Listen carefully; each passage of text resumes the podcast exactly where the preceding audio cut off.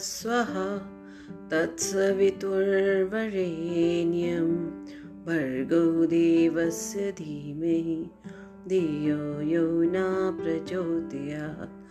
ॐ भूर्भुवः स्वः तत्सवितुर्वरेण्यं भर्गो देवस्य धीमहि धियो यो न प्रचोदयात्। ॐ भूर्भुवः स्वः तत्सवितुर्वरेण्यं भर्गो देवस्य धीमहि धियो यो न प्रचोदयात्। ॐ भूर्भुवः स्वः तत्सवितुर्वरेण्यं भर्गो देवस्य धीमहि धियो यो न प्रचोदयात्। ॐ भूर्भुवः स्वः तत्सवितुर्वरेण्यं भर्गो देवस्य धीमहि धियो यो न प्रचोदयात्। ॐ भूर्भुवः स्वः तत्सवितुर्वरेण्यं भर्गो देवस्य धीमहि धियो यो न प्रचोदयात्। ॐ भूर्भुवः स्वः तत्सवितुर्वरेण्यं भर्गो देवस्य धीमहि धियो यो न प्रचोदयात्। ॐ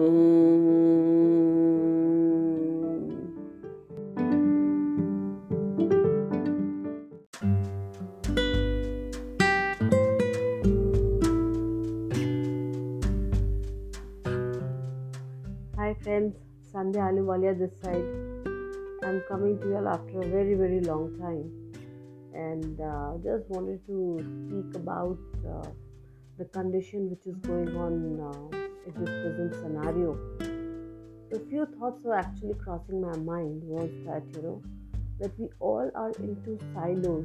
The silos, I mean, everybody's in their own house.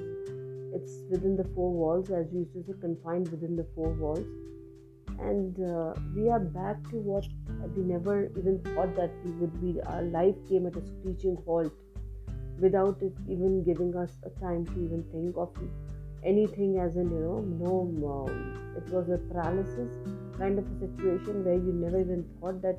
Uh, do you have to stock up something? Do you have to have the rations? Do you have to have uh, the basic necessities? But suddenly everything came to a halt are we ever expecting this kind of a thing any time in our life but no it keeps on happening life is always like this you know at times uh, it often makes me feel that we're always running running running running no time for family no time for uh, you know any uh, important event in the family any important event which has to take place we always had an excuse time kahan hai hamare paas but today we have all the time in the world and uh, still we feel yeah what is the some gap in the life what is the gap are we actually complaining types only it often makes me feel जो चीज़ हमारे पास होती है हम उस चीज़ से हमेशा भागते हैं जो चीज़ हमारे पास नहीं होती है हम हमेशा उस चीज़ के लिए तरसते हैं like the grass is always greener on the other side but you know uh, the biggest thing is uh, what I feel is the biggest takeaway of this entire episode of lockdown happening is one, it is good for us. We need to stay at home. The more you are at home, the more you're able to fight with that particular virus, which is an unseen uh, villain in our lives. But uh, what I feel is that life gives you opportunities. You know, we should take this as an opportunity to uh, have a self awareness session with us then secondly, you can spend time with the family, know your family. And also, at the same time, take care of your health, which is so important. हमने जितने हम सारे काम करते हैं, हम हमेशा हमारे पास एक ही जवाब होता है हमारे पास टाइम कहाँ है ये करने के लिए?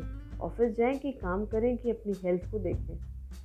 तो दोस्तों, यही समय है हमारे पास, जो हम इस चीज़ को मैक्सिमम यूटिलाइज करके अपनी हेल्थ को भी ध्यान दे सकते हैं, अपने अपग्रेडेशन को भी ध्यान दे सकते हैं। और हमारी लाइफ में बहुत सारी ऐसी चीज़ें जो हम शायद भूल चुके थे बचपन के बाद, जब हम ग्रो करके, हम जॉब करना चालू किए, हम बहुत सारे बेसिक्स से भाग चुके थे। तो मेरे ख्याल से आज हमको वो उस ज़मीन पे वापस आना है और वहाँ से हमको फिर एक ग्रो करके एक नया जीवन जीना है। सोचिए इसके बारे में और मुझे बताइए।